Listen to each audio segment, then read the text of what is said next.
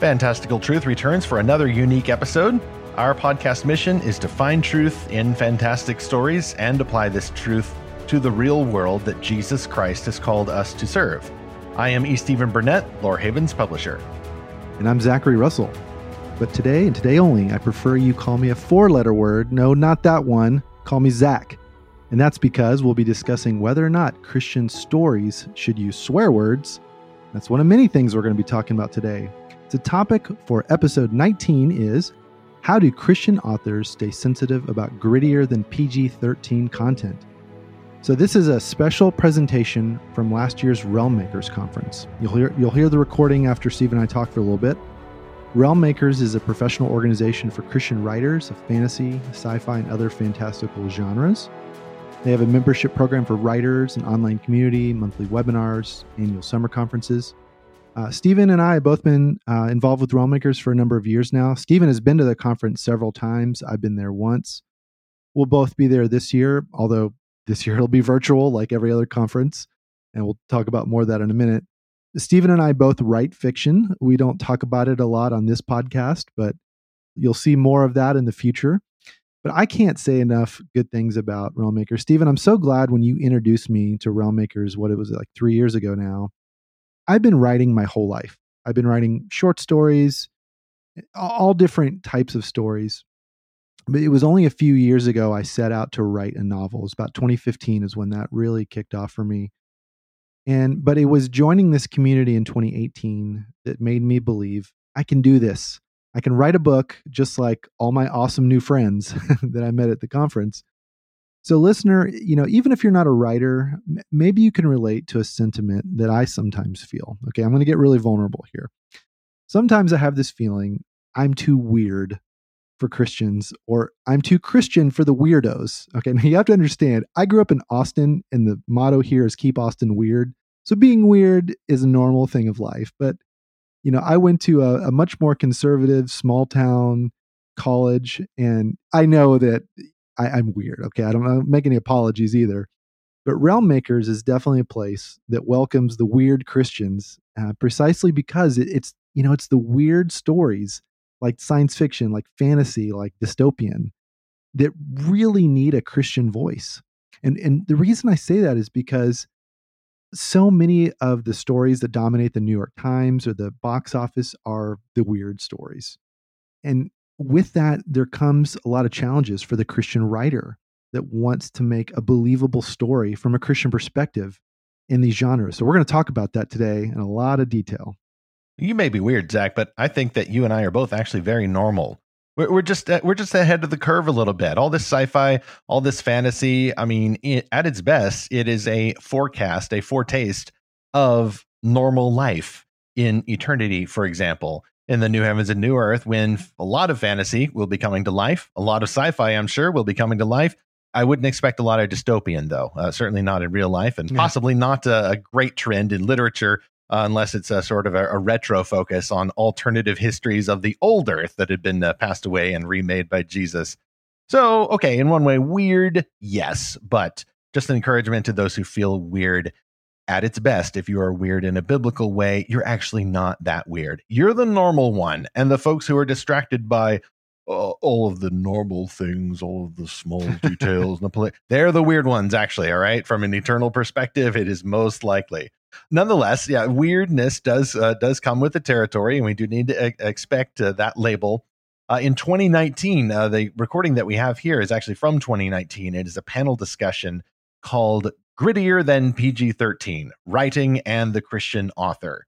Uh, in just a moment, we'll say a little bit more of what that's about. Uh, first off, uh, especially if you're an author, but even if you're a fan of these kinds of stories, sometimes authors can end up talking to one another. Uh, I definitely prefer reaching out to new fans. That's what this podcast is about. That's what the Lorehaven is about.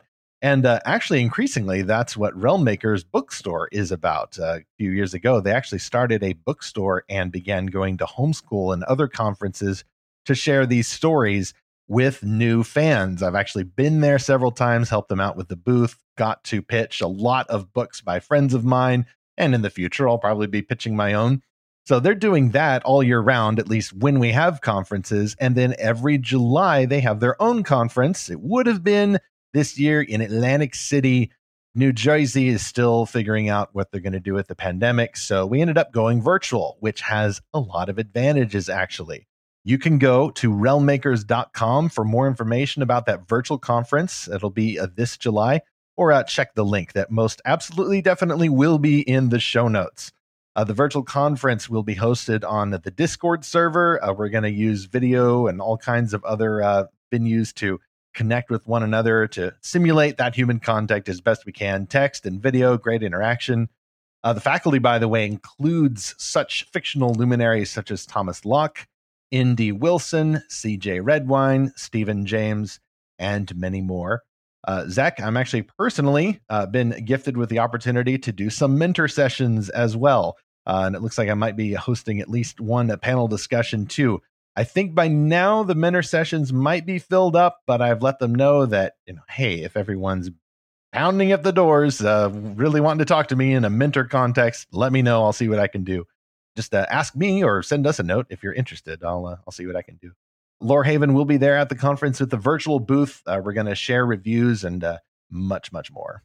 One more pitch for realm makers. So normally conferences like this are in the four five hundred dollar plus range plus accommodations, travel, meals, and all that.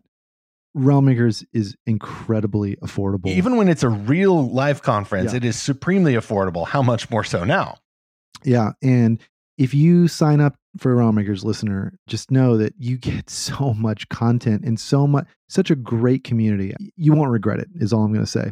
All right. So let's turn to this panel that we're going to hear this recording. So the audience for this panel was all authors and writers, but you know, we think that readers and fans of fiction can benefit just as much as writers because it really helps to hear how authors work through these issues. These are a lot of thorny issues, you know, and and just in case we're not clear, we're talking about all the content that causes content advisories, you know, on movies, TV shows, books, whatnot.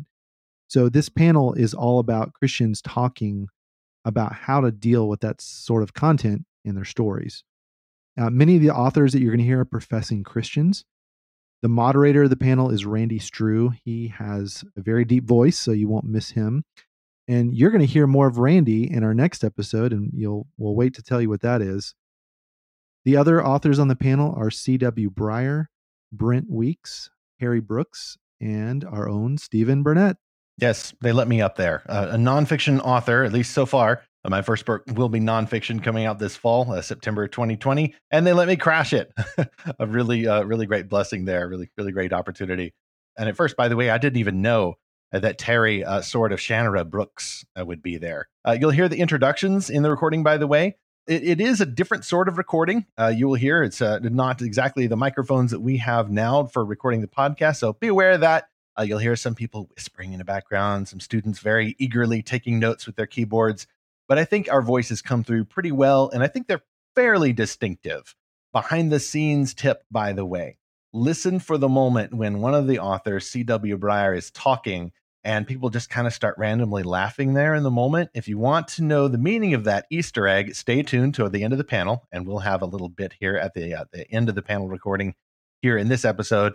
I'll let you know just exactly what that bit of laughter was about far as I know, uh, CW Chuck Briar uh, may not himself know, and I, I actually may have to go tell him a year later. With that, let's go into our panel now. Thank you for joining our panel today. If you weren't aware, this is the grittier than PG 13 panel. I feel like you've been warned. Want to introduce our panel today. Uh, on my left, C.W. Briar, the amazing C.W. Briar. The gentle giant, E. Stephen Burnett, the lovely Robert Liparulo, the talented Brent Weeks, and the incomparable Terry Brooks joining us today. Thank you for being here. The elderly. The elderly.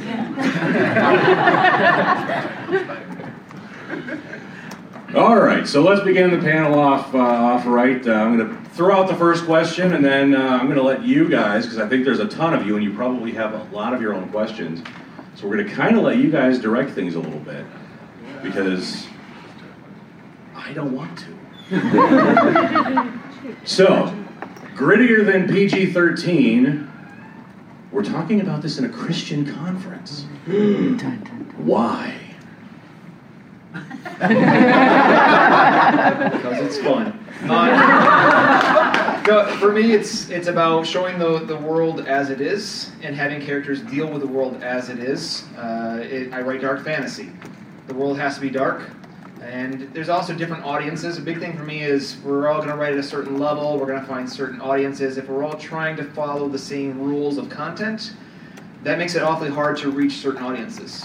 Uh, good example I had is one of the things that set me on writing journey was the uh, Ravi Zacharias Summer Institute went there. You're there with some Christians, some pastors, some priests, and things, and they showed a movie that has an F bomb in it. And their idea there was actually uh, Sunset Limited, I believe is the name of it. It's got Samuel L. Jackson and Tommy Lee Jones. One's an atheist professor, one's a Christian, an ex-convict uh, who's come out and still talks like an ex-convict. There's a Sam Jackson movie with an F bomb? You're kidding. and they had amazing dialogue. And, and their idea was they said, We're going to warn you in advance, it has some language, but we want you to be able to handle these conversations in the real world. This is an amazing movie that digs into some topics, and this is life.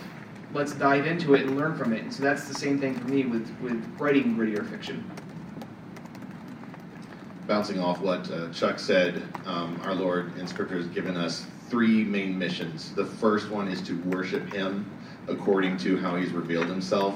The second mission is to join with His people in this mission in, in the called the church in the world. And the third part of that mission is to engage the world around us, to share and act out the gospel. If we're not willing to engage this kind of content, we can't fulfill that mission. In fact, we won't even understand the gospel because this dark, cruel reality is our world. It is not how God created it. It is, however, how it has become based on Genesis 3.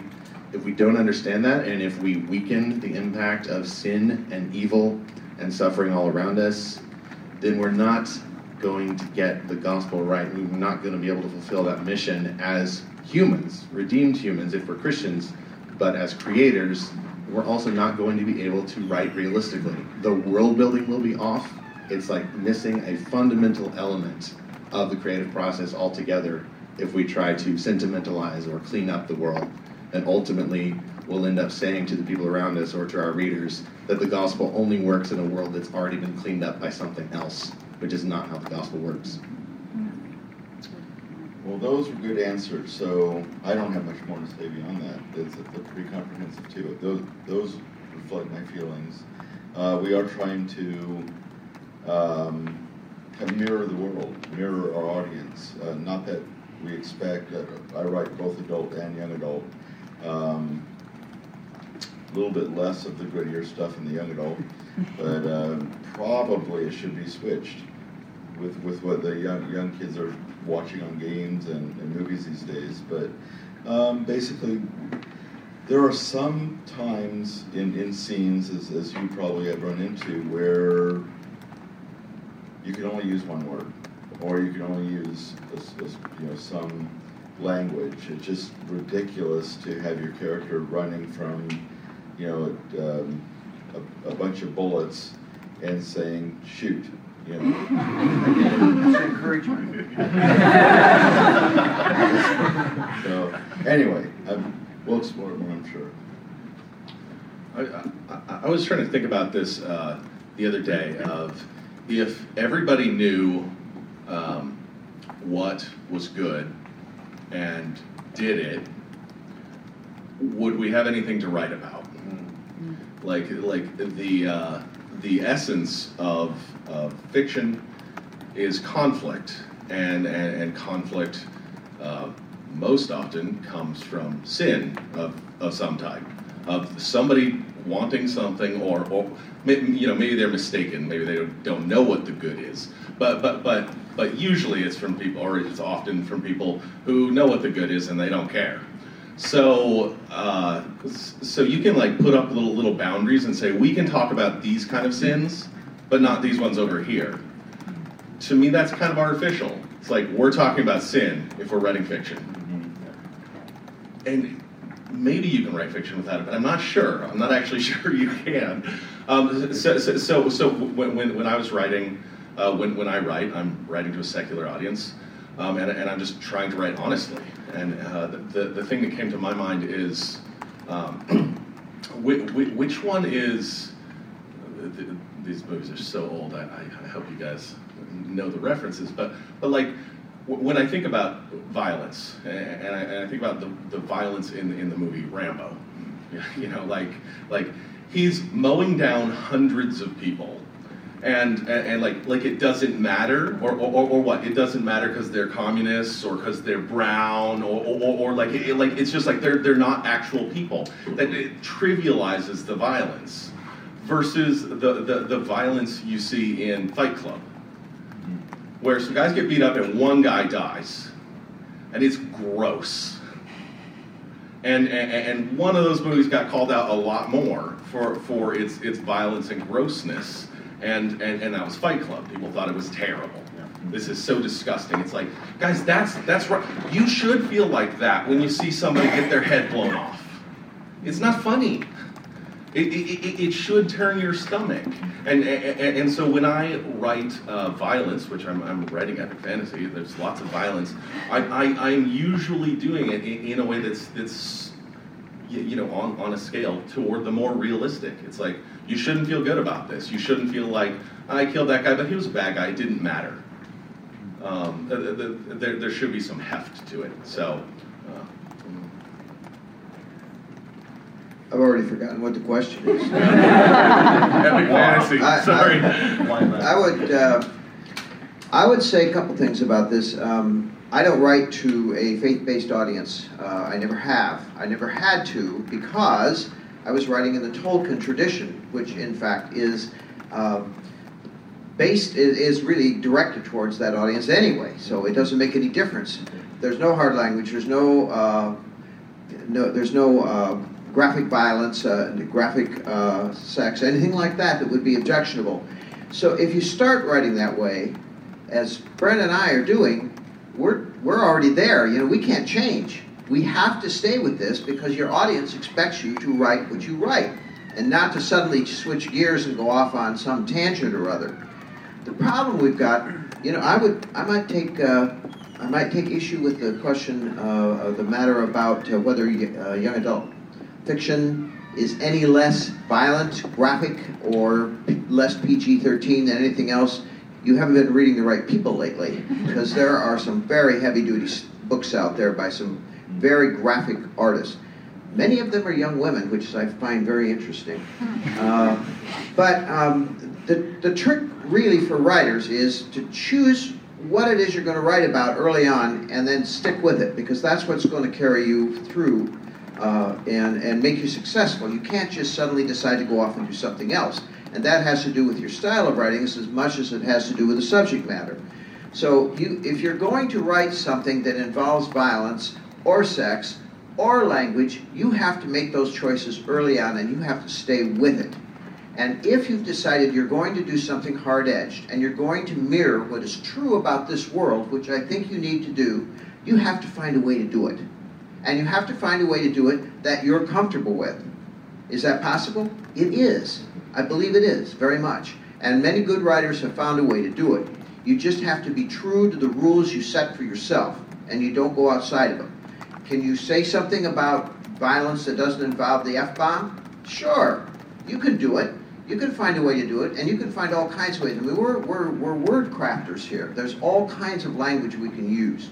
So I think there's many opportunities for this. But you do have to make those rules for yourself, and you have to stick to your moral code when you're writing your book.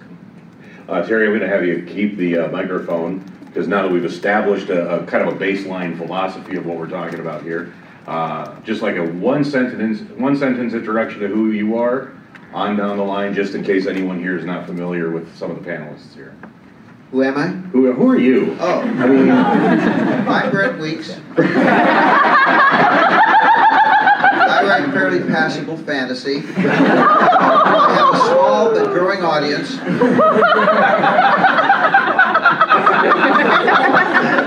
I'm picking on Brent. It's not fair. I am not Brent Weeks. I'm Terry Brooks, uh, and uh, I've been writing uh, fantasy since. Well, I've been published in fantasy since the '70s, um, and I've been writing Tolkien-esque fiction primarily, but I do some other things as well. Uh, everything I write, though, is pretty much in the same vein. And there's almost, I, I can hardly point to a book where I'd say to people that I think maybe this is something you should steer clear of. Do I have relationships in the books that are, for example, uh, a gay relationship? Yes, I do. Is it the centerpiece of a book? No, but it's true about the world, so why should I not write about it? And I think that's what you have to do. So that's pretty much my story. Uh, my name is Brent Weeks. I have a small but growing audience.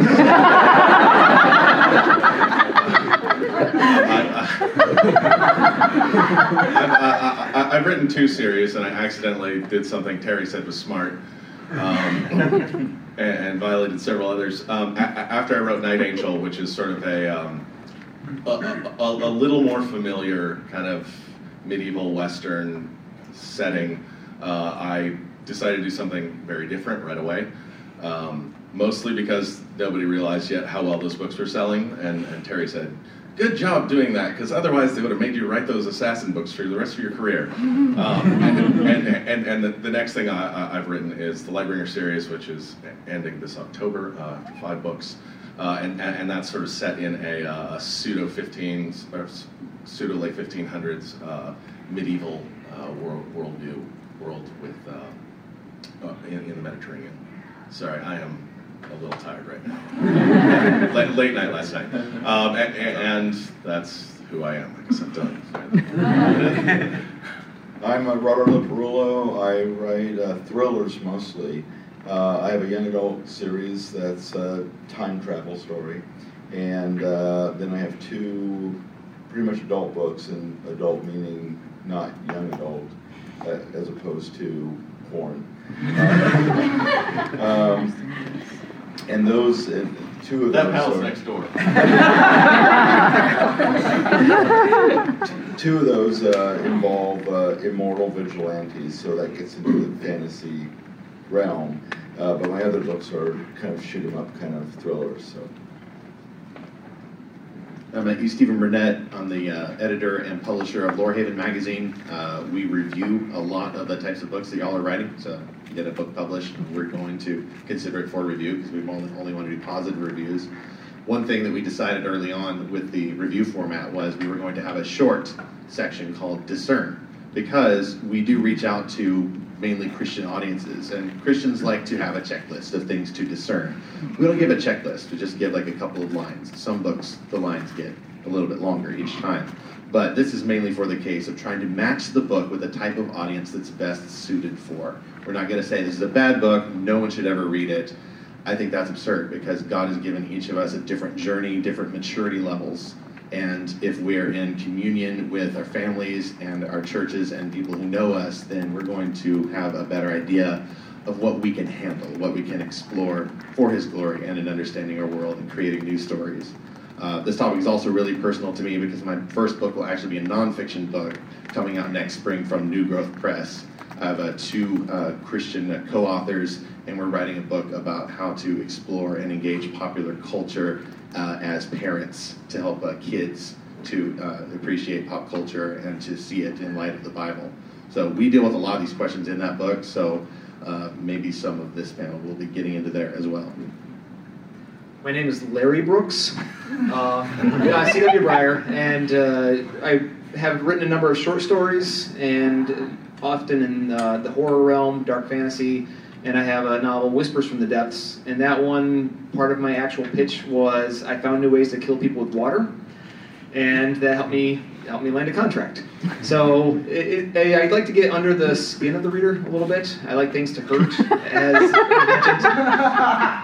and but that's but it's that's there for a reason. It's both to unnerve you, to build suspense, but also death isn't a pleasant thing, and so you're gonna feel the weight of it. It's you're gonna it's gonna hurt, and you can still have an adventure there. You can still have some some great escape in the story, but I don't want to ignore the fact that people dying, even as villains, is not the way life is meant to be. All right. Question: In one sentence, tell me who you are. 10 minutes later. This, this is why these guys are novelists and I'm a short story writer. Uh, no, thanks, guys. All right, we're gonna do. Uh, we're just gonna start with questions from the audience because I know that uh, since there are a number of you here, there are several. I will try and repeat the question for the sake of the recording, as long as I can hear you. So do try to project. So, who has a question for any any member or all of the panel? Way in the back, red shirt. Yeah. Okay. You got a red shirt. That's blue, right? Okay. Um, about profanity. So people swear in real life. Uh, and I'm curious how, Christian authors, you would interpret verses like, let no unwholesome talk come out of your mouth, but only that which is good for building up fits the occasion. Or the other one, which would be, I forget the exact reference, but it's like, um, it's like crass, crass joking and obscene language, which is has no place in uh, in the church. So, if since you're the ones creating that, how would you interpret those verses? Okay, so given what appear to be missives in Scripture about not using coarse language or swearing, how do you justify doing so as an author? So I will mention the, the one verse specifically says out of our mouth, and I'm better at doing it with my mouth than some of my characters. Uh, I, I think there is a distinction. You're, you're reporting what's been said. Uh, for example, if you were to go to court and someone says, "What did the you know so and so say at this scene?" You can paraphrase, but really, it's are, are you are you speaking the words, or are you saying what someone else said in that moment? And that's I think there's a distinction that's there. I think it's also very muddy the lines of what is profanity. That's part of the problem. Uh, travel to another European spe- or another English-speaking country, like say Scotland, the rules are very different. Uh, we are on third generation English cursing. The first generation was very religious based. Second generation was very bodily based. Now we're going into based on people groups and things like that. Uh, things that were cursing for our grandparents are losing status as cursing are now showing up in kids' films. And we can be shocked at that and say, "Oh my goodness, what? Why is this in there?" But then we can realize goodness probably was looked down upon 100 years ago. So the word we decide what words are cursing at our current location and current time, and there's no hard set rules. The only thing that Bible the Bible is really specifying is don't use the Lord's name in vain. The specific list of words is never given in Scripture. Uh, that said, I don't think that just says we just ignore that and just go off. I, again, I'm better at refraining my own tongue than my own characters. If I don't need to put the word in the book, it's not going in the book. Uh, if there's any sort of vulgar talk, I will consider whether I can find a way around it. And uh, also consider the fact that my audience, my grandparents might think of it as cursing, but a lot of my friends, even those who are in church, might say this is no longer a curse word. It's we think it's clear, especially growing up in church, but the the lines of what is profanity at this exact moment, at this exact place, is not clear at all. 100% seconded with him saying that the command does say, let no unwholesome word or coarse joking come out of your mouth. But the text also says, and the, the reference I'm lapsing on, but it says uh, some forms of immorality must not even be named among you. Uh, the Apostle Paul specifically talking to the church. So that's another challenge. You know, what does must not even be named? Especially because several kinds of immorality are specifically named in Scripture. You know, we don't get a diagram or, you know, a, a slow motion replay of it, but the Bible itself does contain lots of words. And in some translations, uh, like the King James Version, includes a word which I will not utter here, uh, which is uh, a vulgarity now. I mean, I think it could probably get into a G rated kids film, uh, but it is a vulgarity used to describe exactly what men do. Uh, so that is another challenge. Um, two extremes, uh, so two, at least two extreme views that I've seen about curse words in fiction specifically are the one we're probably familiar with, which is don't have any ever, no words that anyone could possibly take offense to, which I think is an impossible standard. The other extreme is, and I've actually been through this one and trying to come out of it, is, well, don't take the Lord's name in vain. Other than that, you're good. Um, and I've actually found my vocabulary, at least in private, uh, I'm disclosing this now, okay, has actually coarsened too much. And I'm, I'm pulling back from that because I did notice that by using those words, I was becoming a more angry, skeptical, disillusioned individual. Now, your mileage may vary, that may be my particular weakness. And in that case, I'm accountable before the Holy Spirit and before the people I know to work that out, to, to repair that.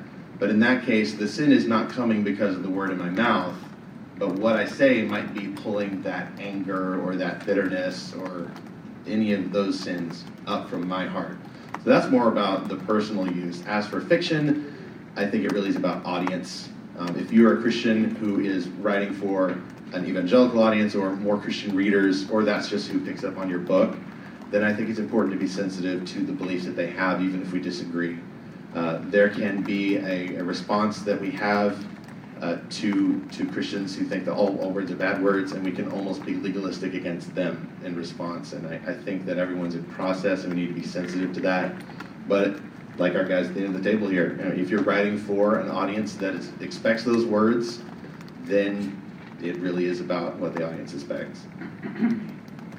Well, again, I agree with uh, these two. Um, it's just it, it's so hard to know what will offend somebody, and it, it you you have to follow your own heart. Uh, you don't. If you need to use the word, you do.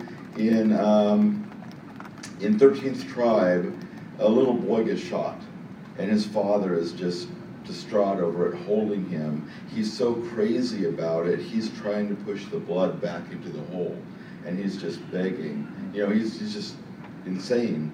Um, he gets shot too, and they're both lying there together, and the person who shoots him, or them, walks by and says something snarky, and he says, Go to hell.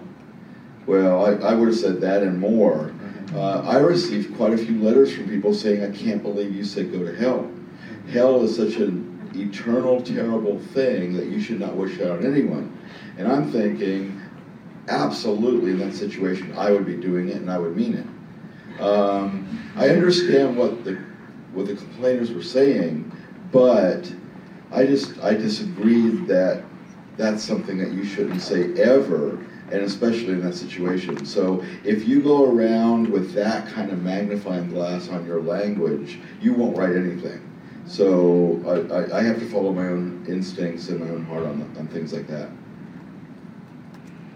Um, I, I, I, I, agree with a bunch of what's been said uh, so far, so I'll try not to repeat it. But uh, I, I, I, try to come with a, a bit of sensitivity for people who are like, I really don't like f bombs, and and at the same time hold that intention with like, this is who these characters are, this is how they speak. Um, you, you, can write characters absolutely true to life, and there will be more f bombs on the page than you could imagine.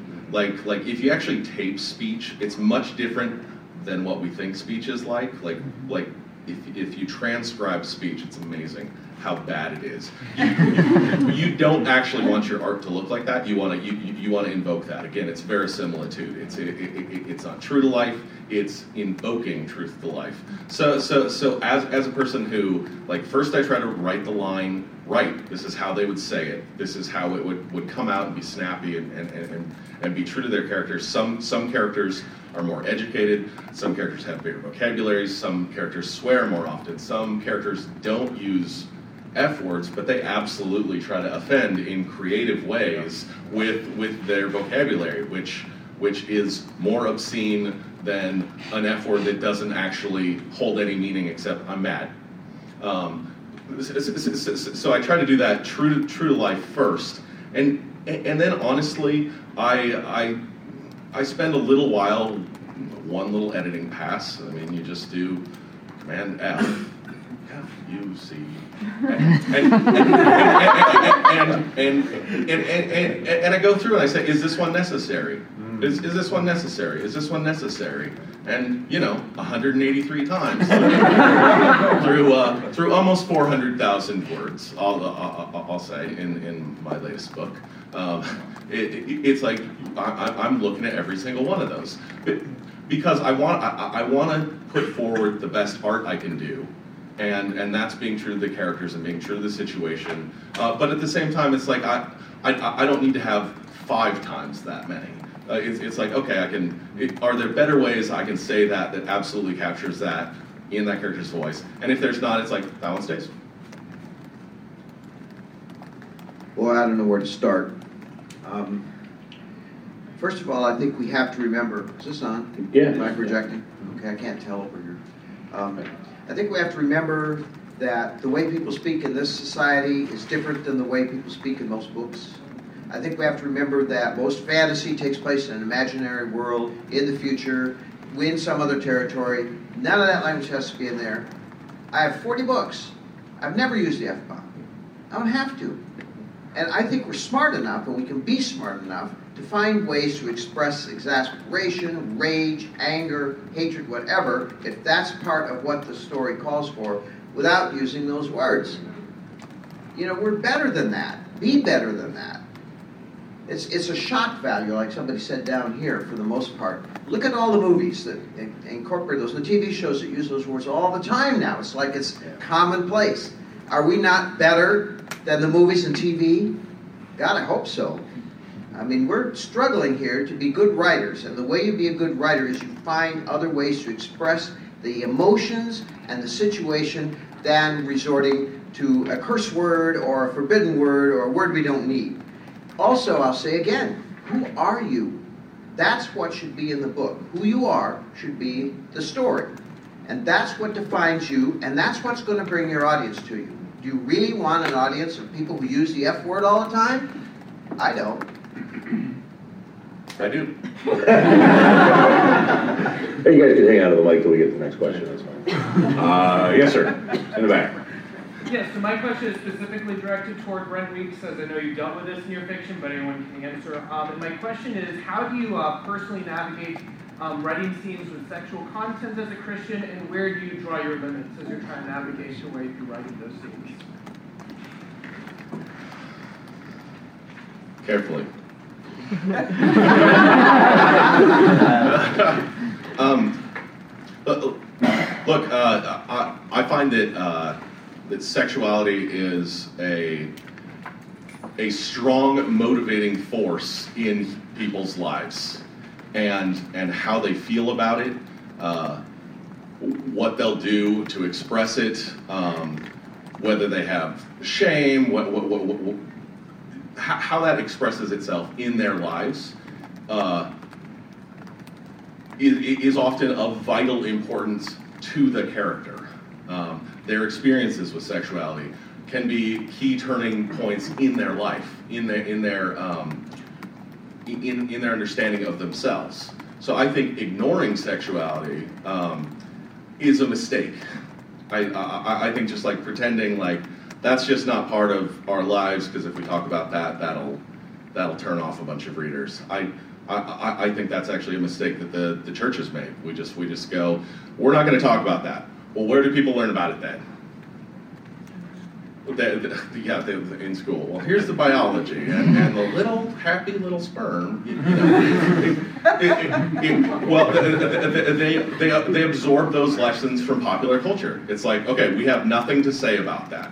So we've got a blank on our side, and there's a, a river of sewage on the other side, and you, you know, and some clear streams. But but like it's like, sorry kids, you don't need to learn about that until you're 20.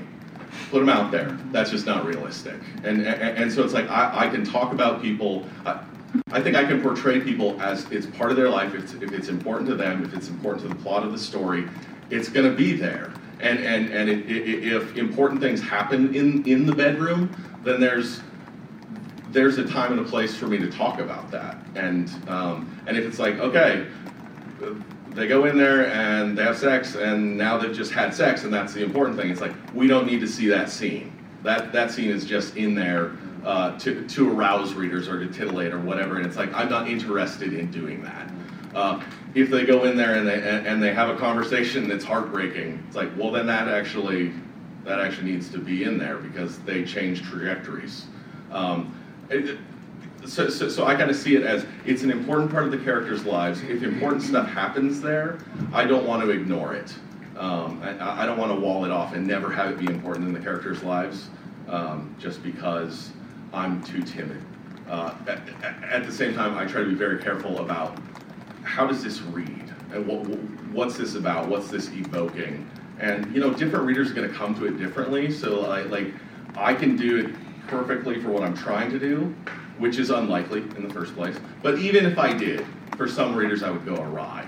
And, and that's just like, I'm willing to make mistakes and while I'm doing my best. So I might do it differently in the future. I had this overpowering urge to tell you about my sex education class in high school in the 60s, but I'm going to refrain from this.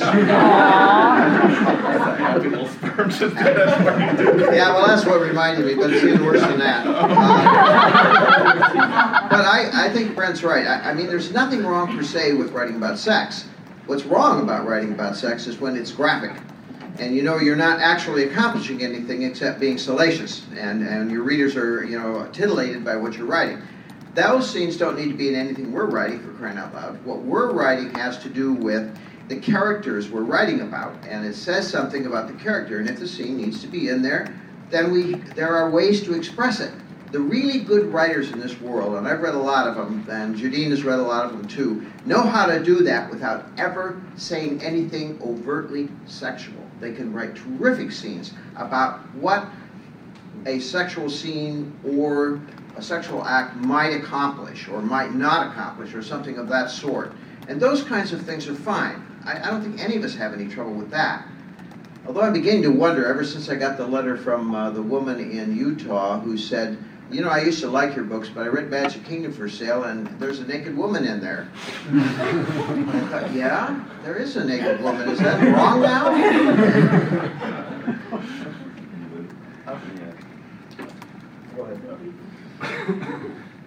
First, an AM radio style disclaimer my views do not represent those of this station or its management.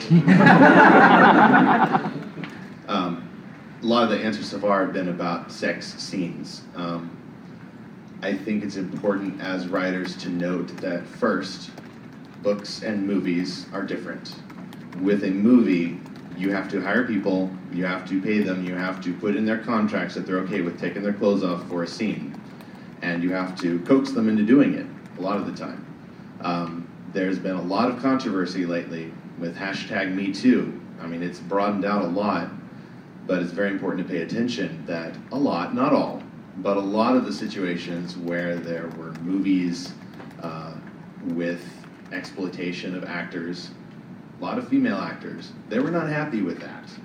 Um, if you go back to Harvey Weinstein and many others, you know, there, there's been some exploitation going on, and a lot of that stuff has come out about how actresses in particular didn't like what they were being made to do. Now we can debate about whether, you know, if they like it, it's okay, but in some cases it's a bounded choice you know, consent only goes so far if there's a power dynamic. If there's a powerful producer, you know, who holds all the cards, and there's an actress who's trying to make it big in pictures, then, you know, she may consent. But anyway, the point is that a lot of those exploitative scenes have had some problems in how they were put together. Now, switching back to books, then, I think it's important to consider how much are we, as writers, being informed by the movies. A book is not a movie. So you might be able to get away with things in your book because, after all, no one actually got naked for the making of this book, unless it was you. the characters, they don't exist. I'm not going to argue with the creative process behind it. Maybe that helps you. I don't know. but what you might be able to do in a book is to, like, like Terry was saying, you can show the consequences. And I think it's important because we are sexual beings and that's how God made us. I think that as Christians, especially in this world now, we already know violence isn't great, you know, and, and we can debate about the bad words, but there's so much confusion about sex and identity, and I'll just leave it at that. I think it would be important to show that if two characters have a relationship, uh, that there are consequences. You know, not just disease and things like that, but there are emotional consequences. And that, I think, will be important for a Christian writer's story to show, regardless of what audience you're writing for. And if we don't include exploration of human sexuality in its healthy forms and in its dysfunctional forms in our stories, then we're not going to be able to represent reality, and people are not going to actually feel that there are consequences to these behaviors. They'll just go back to the TV shows where, or the movies where they may show it as a bad thing, maybe just for the drama of it. but there's consequences that are very bad, and actual people are being hurt by this because it, it just keeps going, and there's got to be a way to address that in fiction uh, without actually exploiting people. So I brought this topic up with my wife. I haven't. There's no sex scenes and whispers from the depths, but I did tell her. You know, there's a day I might have to write a sex scene in a book, and she just kind of nods like whatever. She, I'll, I'll mention she's way more shy than I am. And I said, I might have to write it from the female perspective, and she's like, yeah, whatever. And I said, I might have to ask you some questions, and her eyes go wide, and she just goes, head shake, no. uh, that, that's her personality. Uh, and I was, I was mostly getting a, a dig into her. But anyway, uh, but the, you ask about what our limits are uh, as Christians. And part of it's expressing this is what's going on in the world, it's part of life. Uh, as a Christian, we have a chance, I think, to show the gift that God has given through sex. And that is often missed in stories, especially in the, secular market and the movies can't we show that there is a gift to this uh, instead of just an act that's enjoyable? On the other side, we can also show that there's a lot of consequences when we take things outside of what God has given us. There's a lot of pain and suffering that can come when things are done wrong. That's often glossed over in a lot of secular stories. So there's opportunities there as Christians to change the way we look at things in life that's much needed and if we never dig into it, I'm not saying we need to put it in all of our fiction, but if, if no one ever digs into that topic, there's never an opportunity to discuss it. Now, what would be my personal limit? Uh, it would be in titillation. That's not the point. It's not to generate lust. Uh, that's if there's nothing that has to be shown on a page, it will never be on the page, and that's a good rule in, in general. If it doesn't need to be on the page, we're, we're supposed to cut it anyway. But if we if we limit ourselves, we can't speak to the world. But at the same time, too, if we're just trying to get a rise out of the reader, then at that point I think we're becoming the world. Oh yeah, we got uh, questions galore. Front row. Okay. So I, I noticed that you, there are no women on the panel. So I noticed it too. we all know uh, wait, wait. I will say this for Realm Makers' defense: there was supposed to be someone, but with scheduling they couldn't. Right. Um, so, um, first of all, I, I, was wondering what practical steps that you take um, to avoid um, causing your brother to sin or causing your readers to sin um, in sexual, in talking about sex. Um, and also, uh, are you, as male authors, aware that females lust differently than you do, and how do you deal with that? And do you do you prepare yourself for maybe changing the way that you write to accommodate the sins and the struggles of women. So, am I aware that women are different? Yes, I have realized that at some point. uh, no, and, and it's I, when I mentioned the story of my wife, it's only half joking because honestly, I would have to pass it by some probably some female authors to get their input if I did write a scene like that. And there's one story I'm considering in the future to write. I need their input. Is this realistic? Am I messing this up as a dude? Uh, and, but I'm going to broaden the question: Are we causing to sin? I would say not just in sex, but in other ways. When the question of language: Are we just being casual with language and encouraging our language to get worse? Um, are we making lying easier and, and giving excuses to make it a smaller white lie? Uh, stealing any any sin that's there because sin fills the pages of the books. It's often tied to conflict.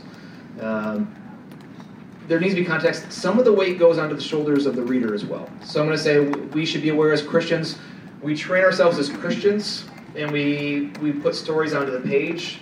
I think the training is where that we are prepared for that, and that's where we're made aware of this maybe shouldn't be on the page, and through prayer and stuff, and conversations with fellow Christian authors and readers, we can they can let us know when we cross the line, we're going too far, because that can happen. But in reality, it's being at church on Sunday. It's it's talking with your brothers and sisters in Christ. Grow to be train yourself to put what's on there and have a proper motive. It's never to make a dollar. I mean, I, I'm well aware of how much money is in the erotica market. I'm well aware that I can make a lot of money much more easily there. I'm not writing there, both because it's not of interest to me, but also as a Christian, I'm just not going there. If I wanted money, I could write erotica. Um, but as a Christian, I, I don't think I can stand before God and be proud of that. Other authors, uh, do you need me to repeat the question, or do you have Not some? yet. Not yet. Not yet. Yeah, go on. Let me, let me grab it real quick. So Marion referenced the, the passage in Scripture where the Apostle Paul, inspired by the Holy Spirit, is warning against causing your brother to stumble.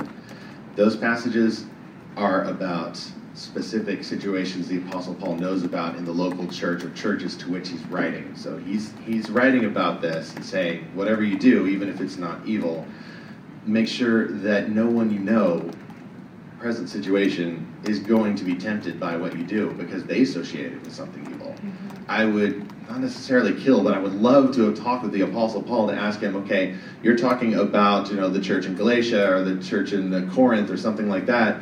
What about an environment like this where it's not just the people around you, but you're actually writing a story in which people do this? You know, how can you possibly allow for anything that might make a reader stumble? There's lots of trauma out there, folks. You know, we're not even talking about stuff that makes you sin, just something that literally might give you something like a trigger. there's some. It's correct to have trigger warnings in some cases, especially with all the trauma that's out there. So, how could you possibly allow for that? Well, I think that we ought to use our local churches and the people around us, our critique groups, our friends at Realm Makers, or any other groups we're in, as a microcosm. I mean, I think the sensitivity reader thing might be overblown, but there's a good impulse there. You know, maybe it ought not be as uh, dominating as it can be, and I don't think it should be done over Twitter, but it can be done with the friends and companions that God has given us to, to try to figure out, okay, what, what's actually going to cause someone to stumble, that they're going to associate with sin, or what could cause someone to be hurt, like literally hurt, and flashback to something terrible that happened to them. All right, so when we start talking about uh, making our brothers or our sisters stumble, I think the first thing most of us think about is the actual showing of something. Mm-hmm. I think that there are, we are allowing our brothers and sisters to stumble oftentimes when we don't talk about something. Yes. And, and I know Brent and, and Terry mentioned this. How else are our young people going to learn? So sometimes for me, it might be that I, I'm causing a brother or sister to stumble simply by not addressing a sexual issue mm-hmm. or, or whatever it is, but I wouldn't automatically say that putting any sexual situation in a book is making a brother or sister stumble. I, I, think, I think that we need to be conscious of what we are putting out there, and oftentimes it includes here is a perhaps a healthy sexual situation. This is what this looks like, or an unhealthy one. But it's it, it's not automatically withdrawing from the topic. So we just have to be true to ourselves, and as we said before, true to our hearts, but not be not necessarily censor what we what we should be writing about. So. Um, thoughts. Um, in, in, in, terms of you know getting women's perspectives, I mean, hey, I would love there to be women on this panel with us. Um, I'm just I'm me, and, and, and here I am to talk about what what I know. Um, when I write women, I I'll, i talk it over with my wife. I I, I try to. Uh, the, the women always give me the most trouble, honestly just, just, just, just really understanding. it's, it's like, I'll complain about it sometimes. Right? and, it, it's like, no, I, I, I know I'm not getting her quite right, and, and I'll talk it over with my wife, and, and, and, and we'll do that and on, on all sorts of things. I, I mean, I, I, I talked with a, uh, a friend of mine is a, a cross country coach at, at a college, and so she works with elite female athletes. And I'm like, well, what? Talk to me about elite female athletes so that I can portray these these women who are are are bad blank is. Sorry, somebody was going to stumble on that one. t- t- tell me how they view their bodies. How do they feel about that? What do they feel uncomfortable about? What, what do they feel proud of? Uh, how do they experience themselves in the world in ways that I might not imagine? And she's like, God, you, you know, people talk about my manly shoulders, and it kills me. I hate that. and, you know, and, and different things. Uh, you know, I we all work out so hard we, we skip periods and stuff, and it just happens all the time. You, you know, like, like, things that I just wouldn't think of immediately. So, so, so I, I just lump that in with like research I do to try to get things right, and and and it this happens to involve women. Um, so, so, so I, I, I, try to ask about that. I mean, my editors have always been women. Um, I, uh, there's lots of women. I mean, I have women in my, in my beta readers. I, you know, my, like I have women who, who can give me input. Um, and uh, so I, I, think the causing to stumble kind of question has, has been uh, addressed re- reasonably well. I do think about it. Um, and, and, and, and sometimes rewrite scenes and, and look at them critically and go, yeah, this is this is honest and this is this is well done. Does it need to happen? Let me look at that again in two weeks. And, and you know, I'll, I'll kind of I do give it thought. I, it doesn't mean I get it right all the time. Good to hear. I just realized I've never been on a panel with all men. In 40 years, never. Usually it's all women and me. so this is, uh, I don't know, a seminal moment in my life. I live in a matriarchy, uh, basically. The men go, the women stay. Uh, so far I've hung in there. Um, as a result, um, my whole life has been informed by women, uh, pretty much. Uh, and this gives me a chance to learn firsthand about how women feel. They'll talk to you, won't you? You will. and I, I don't think it's our job so much to misportray women as it is to portray them correctly. Uh, and it's not our job to teach you. I really get all itchy about the idea of providing didactic material on how to behave so that you don't have sex inadvertently or wrongly or something. Um, this is like the parents that talk to you about uh, giving the lecture, the talk to the kids about sex, right? Uh, and they give it to the kids about five years too late every single time because the kids already know all this because they talk to each other and their friends. Some somebody always knows all this stuff. So the question is, what are you going to do with this? And everybody's talked about the context. The context is everything. How you put anything in your book that relates to sex in whether it's in, in whether it's informative for the purposes of saying this might not be such a good idea, or maybe this is when you know it's a real, uh, it's really love and not just lust. Something like that. That's what makes all the difference. And I think that's the thing that we have to focus on as writers, as to how we put it in the context that makes sense for what the book needs to have. And if we can't figure that out, it probably shouldn't be in there. You know, we don't need it. It doesn't have to be in there. All right, we've got room for at least one more. Um, so we've already talked about language and sex, so I think we should hit another big one, which is violence. Um, so how, how do we treat violence in a respectful way when writing about it? Um, and I think we can all agree that there's the kind of the graphic way, the glorifying way that we, you might see in a film like 300. Um, or there's, on the other hand, you've got the, uh, the modern realistic way that you might see in Saving Private Ryan, or the, or the heroic pre-modern way that you might see, for example, in Troy. Of, of those other two, the, the, the heroic and the, the realistic, you know, how do you incorporate those in fantasy? How should you incorporate those into fantasy? Are they respectful? Brent, uh, you touched on this uh, early on in this in this panel. Uh, would you like to expand on that at all for this, or? Uh? Sure. I, I, I mean, I, I think you're, you're talking about Troy. Like, if we look at uh, our precursor Homer, um, he wrote about he, he wrote about violence, and he wrote uh, he wrote about it in ways that made it awesome it was awesome to see these guys do their stuff, and and, and they had what was were called aristeias. You would get to see this guy go out there and be the best that day, and he would go kick everybody's butt, and he's killing guys left and right, and and, and you know his audience was just cheering, and at the same time, because he's Homer and he's an amazing artist, he would show. You know, is it awesome when this guy who's actually a pretty great hero, and we've seen him yesterday being the big guy of the day, he takes a spear through the teeth. And, and the spear comes out his neck. And then we see his wife wailing over his body. And, and, and, and then we see people, people mutilating the corpses. And, and everybody being like, that's a bad idea, shouldn't do that. and and they do it anyway because they're so enraged, they're so angry, they will go way outside of the bounds.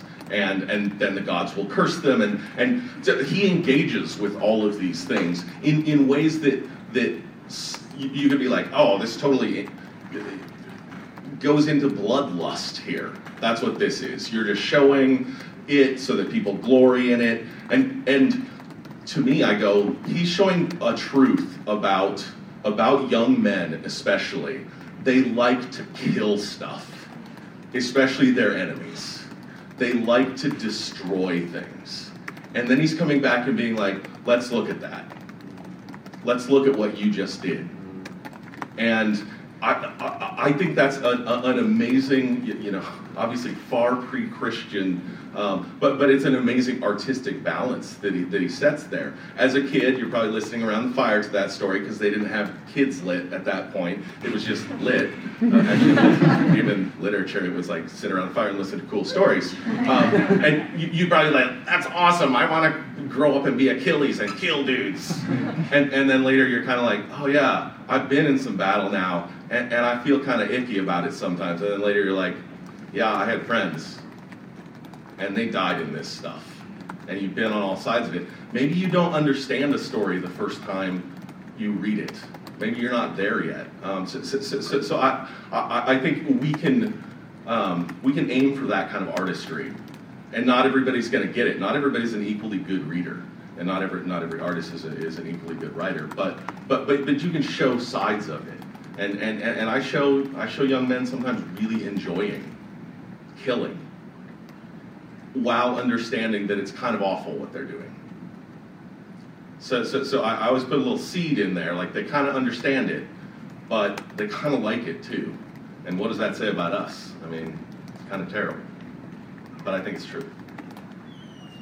I just add um, that we're a society that's become numbed a, to a large extent by violence. Uh, it's a much different time uh, and the, the uh, school shootings, um, the mass killings, uh, they are so commonplace that when you read it in the newspaper, it's almost like, there they go again, another one of those. But there's an old truth about the way in which uh, violence works in books uh, and in life too. You can wipe out an entire nation of people that you don't know, and it doesn't mean anything because there's no personal connection kill one puppy that you become familiar with, and you're devastated. And that's a that's a trick you have to remember: is that everything that you write about should be reduced to the personal level at some point in order to make the impact you want to make on your audience.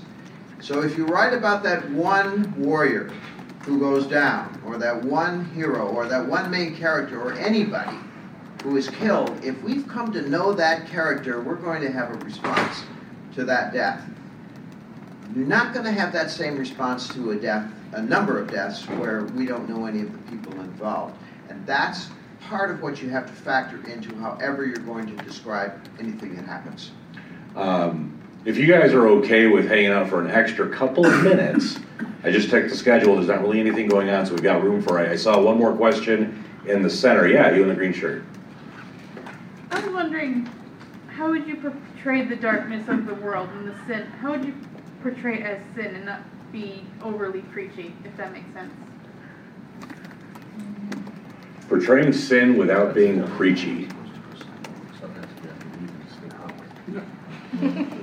well, I just answered. Uh, Bob, why don't you? Uh, Pass it down All right. um, I mean, obviously, there are you know writers' tools to handling those things, writers' devices. You know, it could be um, an allegory of something or a metaphor. Um, I think that a, a, lot of writers don't appreciate the um, the way readers fill in the gaps, and we don't have to be explicit about a lot of things. We can hint and we can use innuendo, and um, it may even be worse for the reader because his or her imagination is just going to be vivid.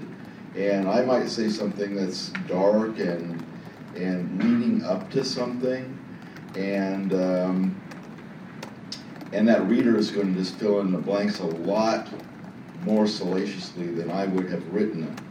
Um, I have a scene in um, uh, Judgment Stone where some bad guys grab a girl and drag her up the stairs.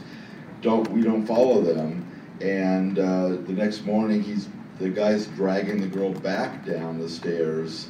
And my editor said that is way too heavy. That that just made me sick. And I said, well, tell me what exactly did make you sick. And she went back while she was on the phone with me to to reread it and said, oh, there was nothing there. You know, basically it was the dragging up the stairs and the dragging back down the stairs. And and so I mean there's ways to handle it and, and again I think I think leaving some things out are, are more are more po- powerful. Um, sometimes I'll add things in just so the reader doesn't feel it more than I want them to. Um, so there are ways to handle it. Does that answer your question from from from you? I feel a little bit, yeah. Okay. Uh, I'm sorry, Chuck. I'll add something on that. I would say if you, specifically the question about how you avoid being preachy, I, I don't think we need a lot of help knowing what's evil. Uh, for us up here, we're writing stuff that we're maybe not, you know, brushing the evil under the carpet, so to speak. Whereas some authors will write something that does gloss over more for a different audience, and that's okay. There's different audiences with different expectations. But as for avoiding the preachiness, what I would say is let the characters and the story tell you it's wrong, not the the author as the narrator. And the narration might come out actually through dialogue, but it's you can still tell it's the author speaking. As soon as we step in and interrupt the story, then it's a sermon. Uh, so you it's it's similar to show don't tell. You it's much more effective to show the characters weeping over it and show the the emotional turmoil, show the questions going on in their head about how life is now changed. That hurts way way more um, than us jumping in there and getting a long speech that's in there. And that's where the preachiness comes from. It's just not good art, so to speak. Uh, you can have a very powerful sermon through story as long as it's still story. I'd say that in order to show evil convincingly but not preachingly, if that's a properly conjugated word, it's all in the world building. Uh, not so much the world building of your novel, especially if you, you're writing for a general audience, but that view of evil, why it doesn't belong here, and how it manifests, the corruption of the good, all of God's good gifts being stolen from God and made into idols, all of that comes from Scripture, and it is what builds our world. If you're a Christian writer, the Bible, the gospel, and its view of evil is what builds your world. And even though our fiction shouldn't be preaching, I mean, I'm basically kind of preaching right now, so that has to get done when you're in church or you know studying scripture with your friends or any of that, such that you have that deep down in your heart. You you know it more intuitively. It's like just the basic grasp of the alphabet you're still going to have those thorny issues as to how and what to represent on the page and how much detail to go into and what who your audience is and whether someone's going to be sensitive to that. But you at least have that intuitive grasp of what evil is, where it comes from, and what's most important is the fact that Jesus Christ has promised to fix it. He will renew all of creation. He'll wipe away every tear, and for those who trust Him, He's already taken away the consequence for that sin. And uh, I, am glad that we're ending on such a, a big topic because uh, it's a great segue. Um, number one, when I say this is a big topic, by the way, how many of you are members of the Realm Makers Consortium on, on, on the Facebooks? Most of you? Yeah, you will notice that this exact topic, this exact question, probably comes up twice a month. So, you know, if, if you want to continue the discussion, feel free. Uh, those of you who aren't in the consortium, the moderators will love you. as, as, one of the admins, you'll be my favorite person. Uh, but no, it's, seriously though, we do. Uh, the mod skins are crawling the, the right topic, now. So those are right. oh no, this is going to happen next week. It does. It, it's how it is. The topic comes up uh, probably twice a month. Um, it's a big topic, and it's worth and it's worth discussing. I want to thank our panelists for being willing to discuss a lot of these topics today. Uh,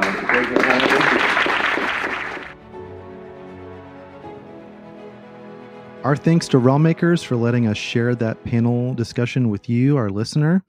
Um, Stephen, I really loved listening to this. I one particular part really stood out to me. It's how Brent Weeks talked about the role of a writer as court reporter. You know, just as a court reporter is not sinning by typing down a swear word that a witness says that the defendant said. You know, uh, that's how he sees his role. But you know, there is so much to unpack there about language and all the other topics that are talked about. So, to you, our listener, if if one of these topics really stood out to you like, hey, maybe we should do a whole episode about that, let us know. I, I think there's a lot that we could talk about. You know, we, we could break this down into different topics maybe in the future. So if that's interesting to you, let us know. I really appreciated just hearing from the authors. I mean, even if I wasn't a writer myself, just knowing that authors, many of whom are professing Christians, are wrestling with these issues. Uh, they're trying to discern their role as the storyteller. You know, what what is their job? What is their duty before God if they are a biblical Christian? Not to tempt the reader. should they? How much should they shield the reader from you know, bad language or ideas?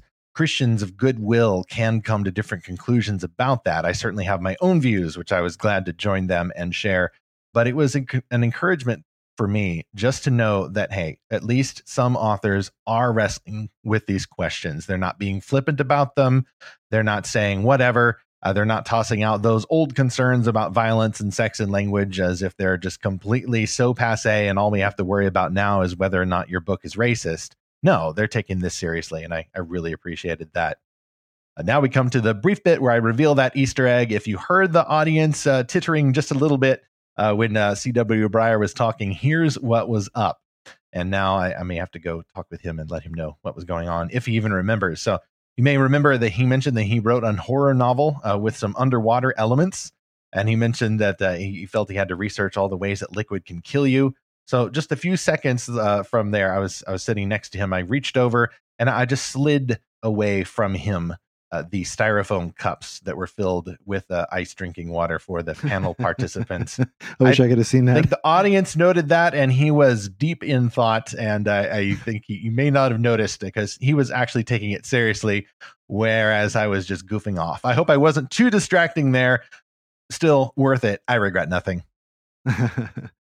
yeah, well, I, I loved the whole discussion. I, I thought there was a lot of grace, a lot of unity. We're, we're all trying to figure this stuff out and you know even in my own writing i think i know how i'm going to handle it and because i i think i know who my audience is but to you our listener how do you handle this stuff?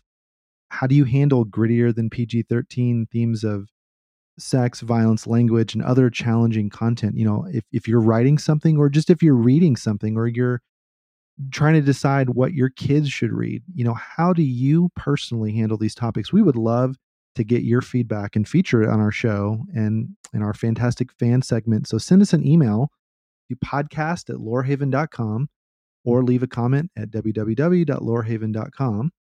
And now we're going to hear from one of our fantastic fans. Here's one note we received from a listener named A. Walker S. And he was writing about his journey to discover fantastic fiction. Quick note here, he says, quote, For me, it was, you will go to the moon. I still have my damaged and very used copy. End quote. We have another fantastic origin story from Scott H., who writes, quote, For years I tried to find the first book that I remember really instilling a love for reading science fiction. I had found it on the attic stairs of a house we moved into when I was in fifth grade. I already loved things sci fi slash fantasy before this, but for some reason it struck a chord to me as far as reading. I was finally able to track it down a few years ago and was thrilled when I found it on eBay cheap. Read about five pages of it, decided it really sucked, and I have no idea why I loved this as a kid. it now sits on my bookshelf in the special books section because I still love the memory of it, despite not liking it now. LOL. End quote. I think we can all identify with that. And in that case, we can praise the Lord that He kept us from realizing it was actually a bad book but we could still enjoy it anyway and kind of yeah. envy the time when we didn't know any better. well, hopefully, Scott, you're still enjoying some good books now. And again, to our listener, share your story of how you became a fantastical reader. You can leave a comment on our website or you can email us at podcast at lorehaven.com. We would love to share your story with our audience. In our next episode of Fantastical Truth, we have a bonus presentation. This is an audiobook excerpt from Amish Zombies from Space. That's book two in sci fi author Kerry Nietz's Perils in Plain Space series. It's the sequel to Amish Vampires in Space, Amish Zombies from Space. It's actually narrated by Randy Streu. He's the same as the moderator of the Realm Makers panel you just heard. Uh, this excerpt catches us up with the Amish in space and from space, and just possibly a zombie or more zombies from space. Until then, stay discerning about the challenges of fiction, and thank God that many authors want to do the same as we continue to seek and find fantastical truth.